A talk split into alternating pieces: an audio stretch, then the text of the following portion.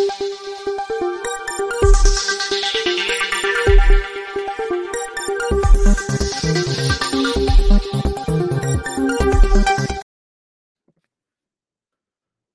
राम।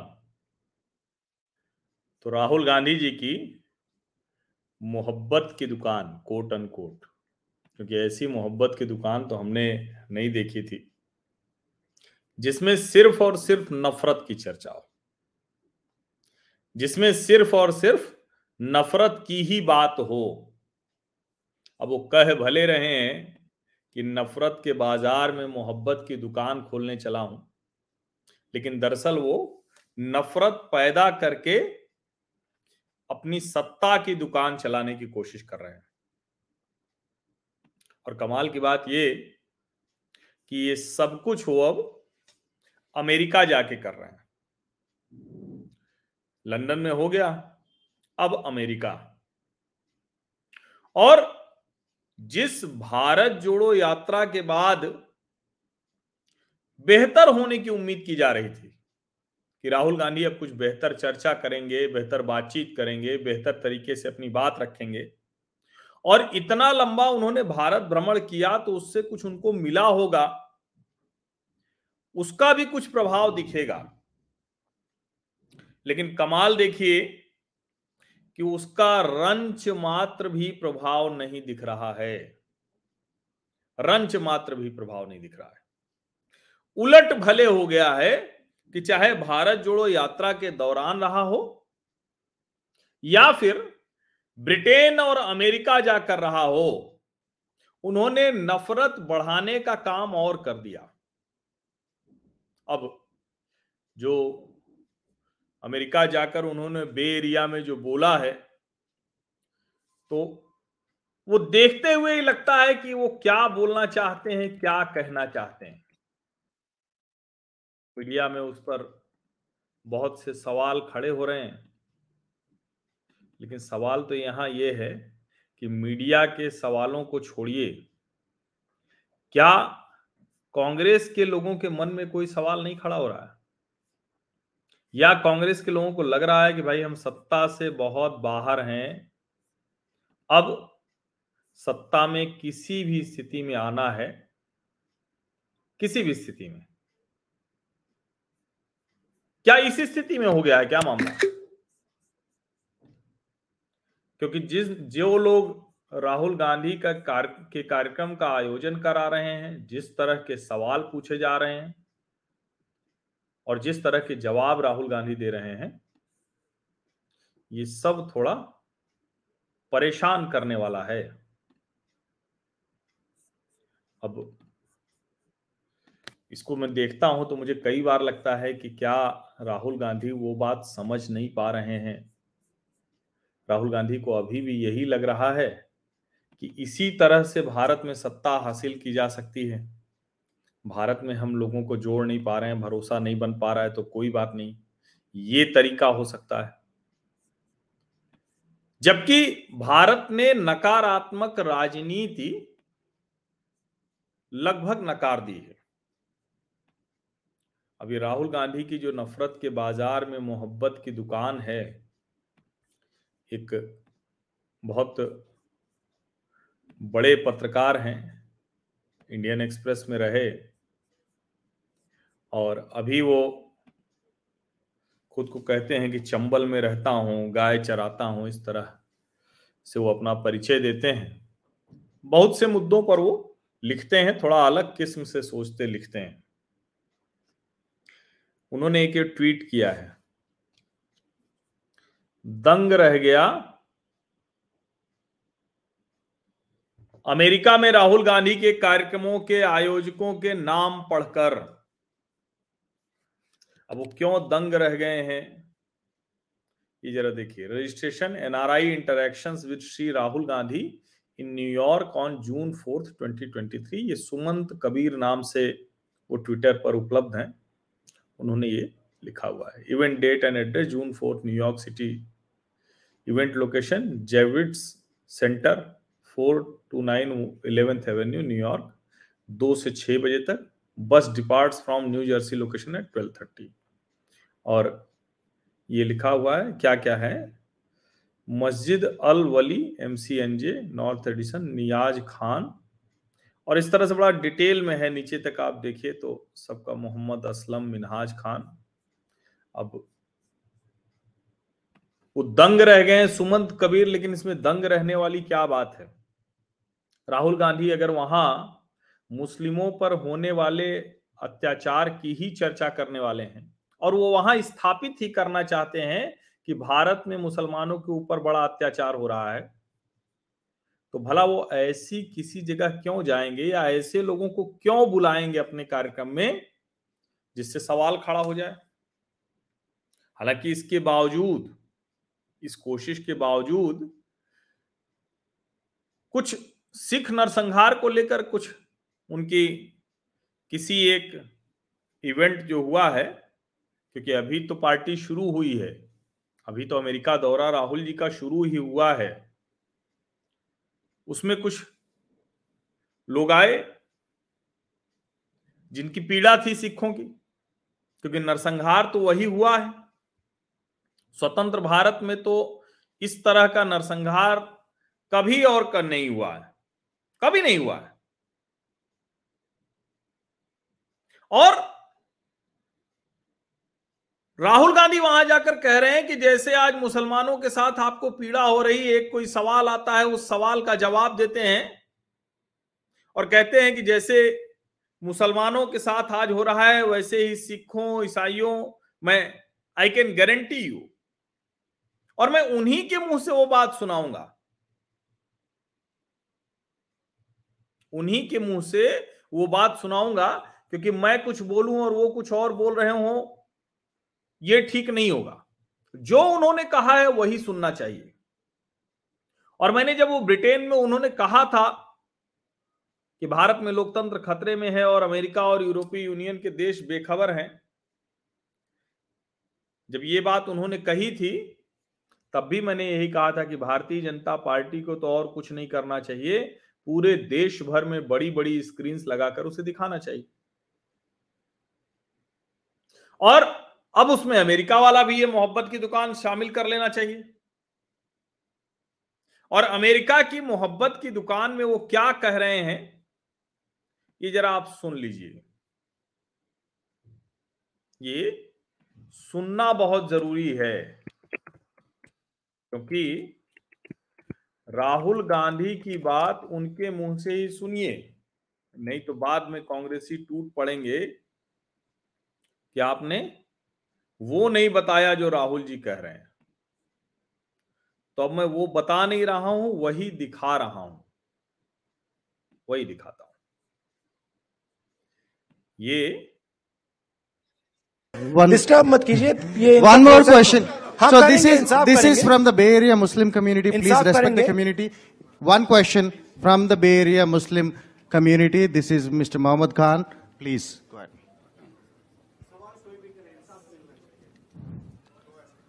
मिलेगा। Rahul ji, thank you so much for coming all the way here. आपने जो ये नफरत के बाजार में मोहब्बत की दुकान खोली है उसका बहुत बहुत शुक्रिया। I think this is something which we were starving for as Muslims from the Bay Area. Uh, you know, we all want to thank you for your time and for your efforts in coming all the way here. As you know that, you know, Muslims... Um... अच्छा, यहाँ एक बात मैं कह दूं, इसमें जरा सा भी मुझे ऐतराज नहीं और किसी को भी ऐतराज नहीं होना चाहिए। राहुल गांधी सबसे मिले, इसमें किसी को कोई ऐतराज हो ही नहीं सकता।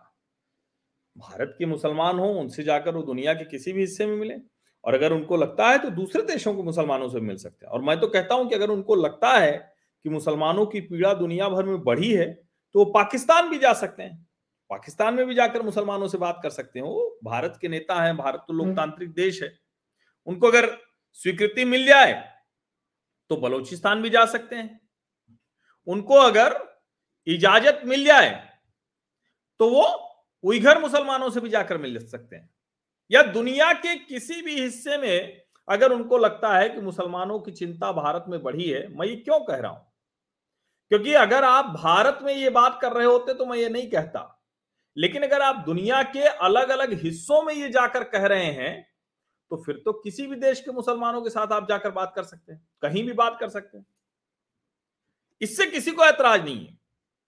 लेकिन भारत को जिस तरह से दुनिया में नफरती बताने की कोशिश राहुल गांधी कर रहे हैं, और मैं फिर से कह रहा हूं, दुनिया में किसी भी नेता ने, किसी भी दुनिया में कोई ऐसा देश नहीं होगा जिसके नेता ने विदेशी धरती पर जाकर इस तरह से अपने देश के खिलाफ अभियान चलाया हो।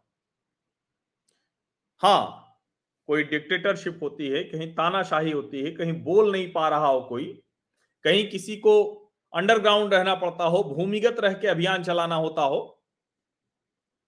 तब भले वो दूसरे देशों का सहारा लेता है, यूनाइटेड नेशंस का सहारा लेता है कि मुझे जगह दे दीजिए, मैं अपनी बात रख पाऊं। लेकिन लोकतांत्रिक देशों का कोई नेता वो इस तरह से हरकत नहीं करता है जो राहुल गांधी कर रहे हैं, कोई नहीं करता है। और मैं इसीलिए कह रहा हूं कि राहुल गांधी की जो नफरत के बाजार में मोहब्बत की दुकान है, तो कहीं भारत में ऐसा नफरत का बाजार तो है नहीं, और मोहब्बत की दुकान उनकी यहाँ दिखती भी नहीं है। हाँ, मोहब्बत की दुकान का बोर्ड लगाकर वो नफरत ही नफरत फैला रहे हैं, नफरत ही नफरत बेच रहे हैं, नफरत ही नफरत बता रहे हैं, नफरत ही नफरत दिखा रहे हैं, इसके अलावा वो कुछ नहीं कर रहे हैं। और इसीलिए मैंने कहा कि आपको उनके मुंह से ही सुनना चाहिए, और इसीलिए मैंने बीच में रोक के ये भी कहा कि कोई बे एरिया का मुस्लिम है तो उसमें कोई दिक्कत नहीं है, कोई भी हो सकता है, ये इसमें कोई बुरी बात नहीं है। राहुल गांधी यहाँ विपक्षी पार्टी के नेता हैं, ठीक है, सांसद नहीं, अध्यक्ष नहीं है, लेकिन ऐसी पार्टी के नेता हैं जो पार्टी उन्हीं के हिसाब से चलती है, तो उसमें कोई बुराई नहीं है अगर कोई पार्टी किसी को अपना नेता मानती है। लेकिन वो जो कह रहे हैं उसमें तो बुराई है। जरा पूरा सुन लीजिए, कहीं जरूरत पड़ेगी तो फिर बीच में मैं रोकूंगा। Half the security threat today, it was never before. The way we see today, like whenever we call and talk to anybody, it's like क्या हो रहा है यहाँ पे, what's going on.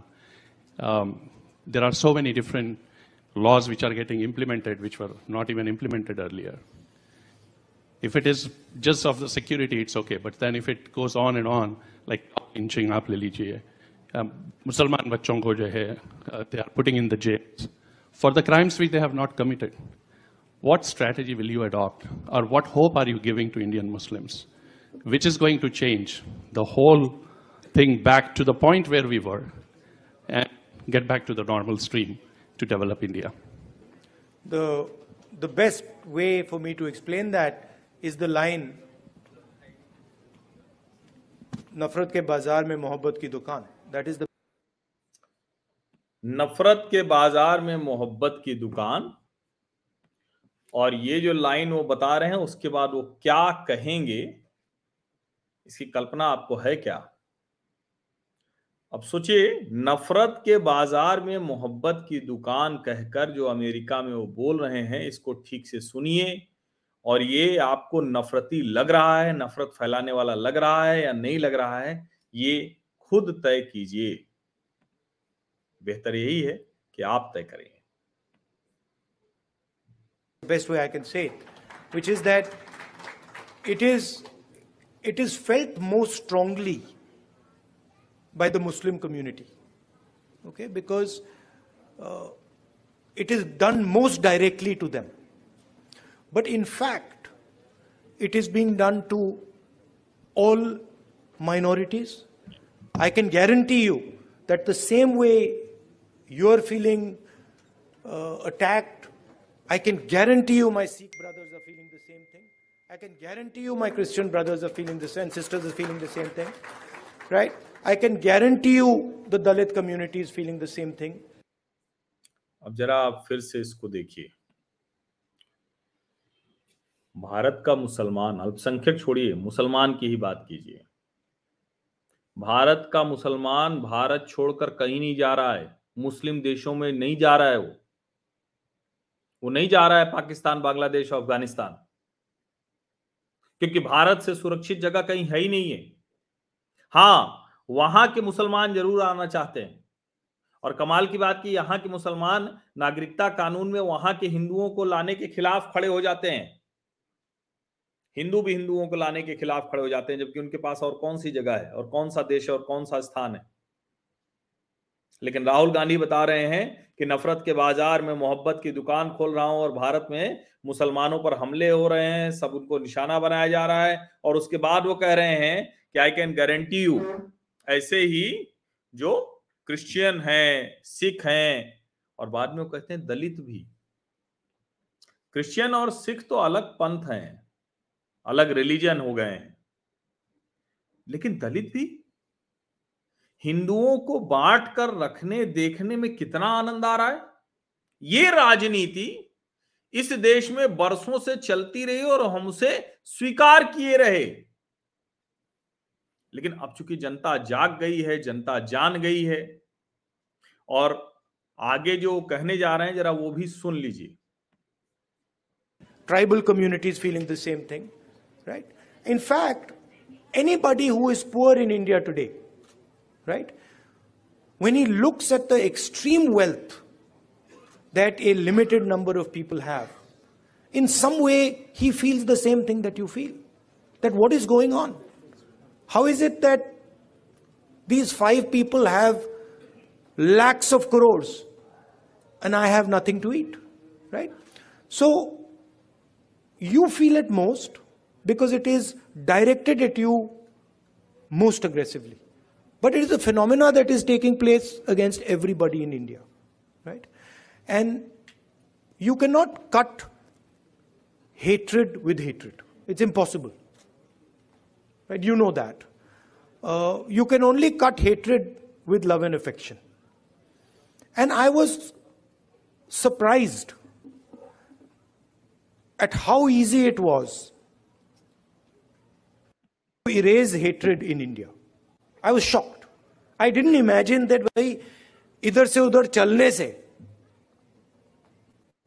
इतना असर पड़ेगा। I didn't, I didn't imagine it, right? Indian people, as you yourself have said, they don't believe in this stuff.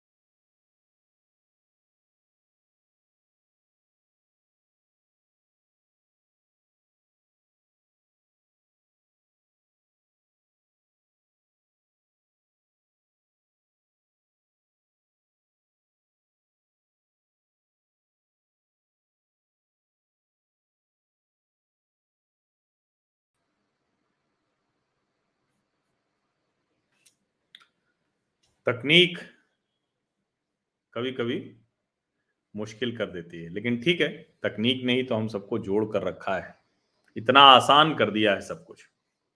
तो मैं जो कह रहा हूं कि आप राहुल गांधी को खुद सुनिए, और इसीलिए मैं उनका एक जो भाषण का हिस्सा है बातचीत का, उसी में से निकाल कर आपको सुना रहा हूं। ये सुनिए आप और स्वयं तय कीजिए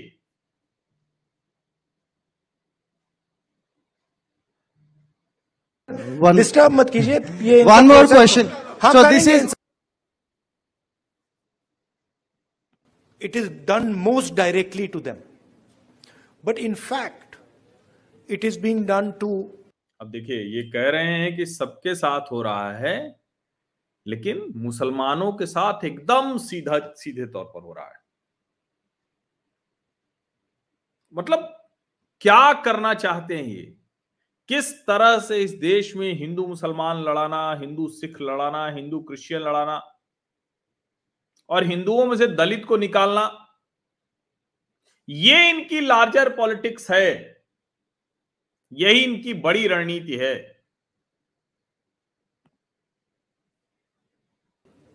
all minorities, I can guarantee you that the same way you are feeling attacked, I can guarantee you my Sikh brothers are feeling the same thing, I can guarantee you my Christian brothers are feeling the same, sisters are feeling the same thing, right? I can guarantee you the Dalit community is feeling the same thing, tribal community is feeling the same thing, right? In fact, anybody who is poor in India today, right?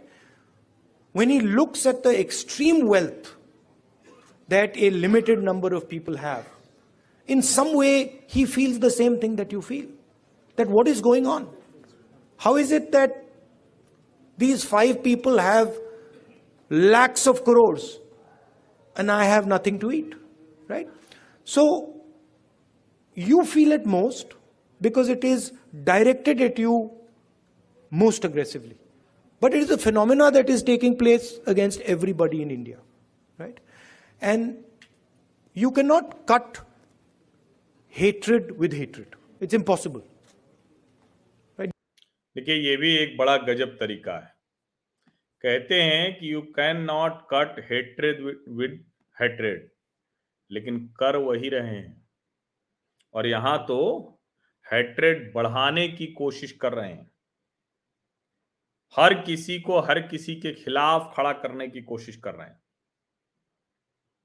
और मैं सच कह रहा हूं कि राहुल गांधी का ये सब जो एजेंडा है, कांग्रेस पार्टी का जो एजेंडा है, कर्नाटक में उनको ये लाभ हुआ है।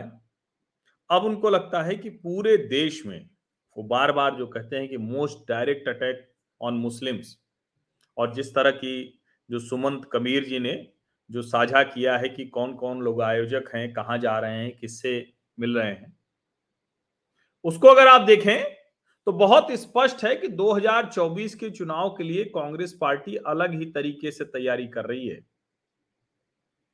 क्योंकि जो ये विपक्षी गठजोड़ करना है, उस विपक्षी गठजोड़ पर दबाव कैसा बनाना है, वो राहुल गांधी और कांग्रेस ने तय कर रखा है। उनको पता है कि इस देश का अगर पूरा मुसलमान जो अलग अलग बंट जाता है, अलग अलग लोगों को वोट देता है, वो सिर्फ और सिर्फ कांग्रेस को अगर वोट देने लगे तो ये जो फॉर्मूला निकाला जा रहा है, जो कुछ कहा जा रहा है, उस सब को छोड़िए, सौ डेढ़ सौ सीटों पर तो बिना किसी की मदद के वो जीतने या लड़ने की बहुत अच्छी लड़ाई की स्थिति में आ जाएंगे, ये समझिए। और इसीलिए मैं कह रहा हूं कि ये जो नफरत के बाजार में मोहब्बत की दुकान और पूरे भारत को नफरती अभियान बनाने का अभियान तेज हो गया है, जिसमें दलितों को हिंदुओं से बाहर निकालने की कोशिश हो रही है, ये अभियान बहुत सोच समझकर भारत में राजनीतिक तौर पर पूरी तरह से हारने के बाद, निराश होने के बाद दूसरी तरफ से वो संदेश देने की कोशिश है। सुन लेते हैं और क्या कहा उन्होंने। You know that you can only cut hatred with love and affection. And I was surprised at how easy it was to erase hatred in India. I was shocked. I didn't imagine that भाई इधर से उधर चलने से इतना असर पड़ेगा। I didn't, I didn't imagine it. Right? Indian people, as you yourself have said, they don't believe in this stuff. They don't believe in hating each other. They don't believe in killing each other. This is a small group of people who have got control of the system, who've got control of the media, and who are fully supported by, you know, big money. Right? But this is not the large mass of Indian people. I can guarantee you, uh, I walked from Kanyakumari to Kashmir. I can guarantee you there are more people who believe in love and affection than hatred. Millions and millions more.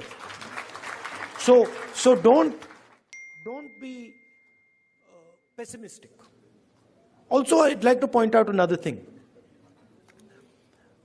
This happens periodically in India.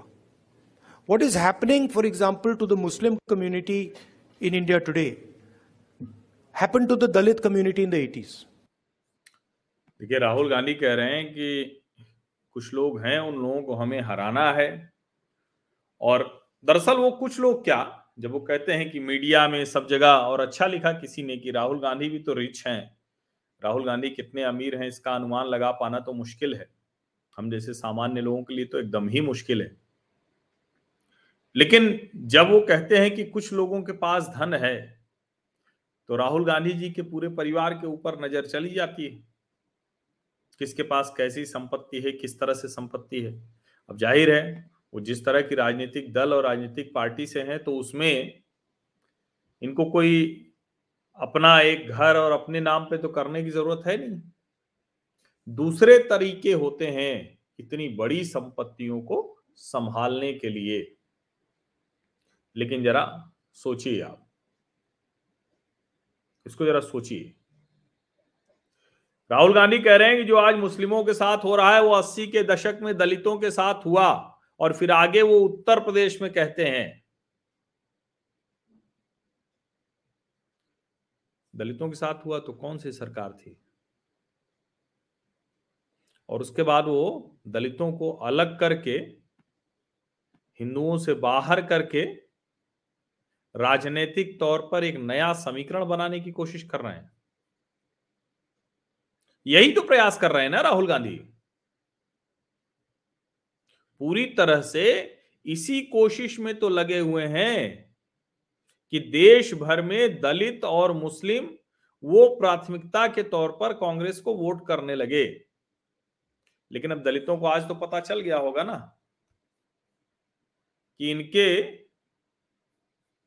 Congress के शासनकाल में दलितों का हाल क्या था। दलितों का हाल बहुत बुरा था,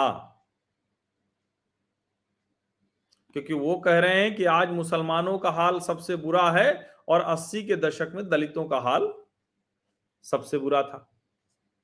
तो कम से कम इनके ही अपने बयान से एक स्वीकारोक्ति तो है।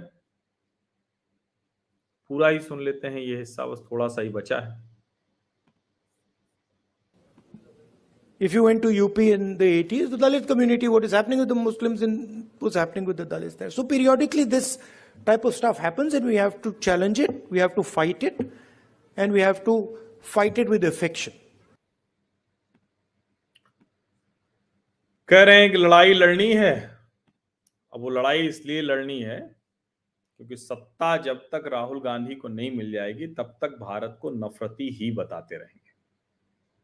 तब तक भारत में किसी के भी भले की कोई भी तस्वीर, देश की बेहतरी की कोई भी तस्वीर वो दिखाई नहीं जाएगी। और राहुल गांधी देश के बाहर जाकर, क्योंकि इस वक्त भारत की जो मजबूत स्थिति है उसमें दुनिया भर की ताकतें चाहती हैं कि किसी भी तरह से भारत कमजोर दिखे, भारत में अराजकता दिखे, भारत में संघर्ष दिखे, लोग एक दूसरे से लड़ते हुए दिखें। राहुल गांधी भी वही कोशिश कर रहे हैं। अब इसमें कितना सफल हो पाएंगे ये तो देश तय करेगा, देश की जनता तय करेगी। लेकिन कोशिश बहुत भौंडी है, बहुत खराब है। ये करके सत्ता हासिल कर ले अगर, तो उसके बाद देश का क्या होगा, क्योंकि ये नफरत तो फिर बढ़ेगी ही, घटने वाली तो है नहीं। हम सबको सोचना चाहिए, देश के जिम्मेदार नागरिक होने के नाते, दुनिया के सबसे बड़े लोकतंत्र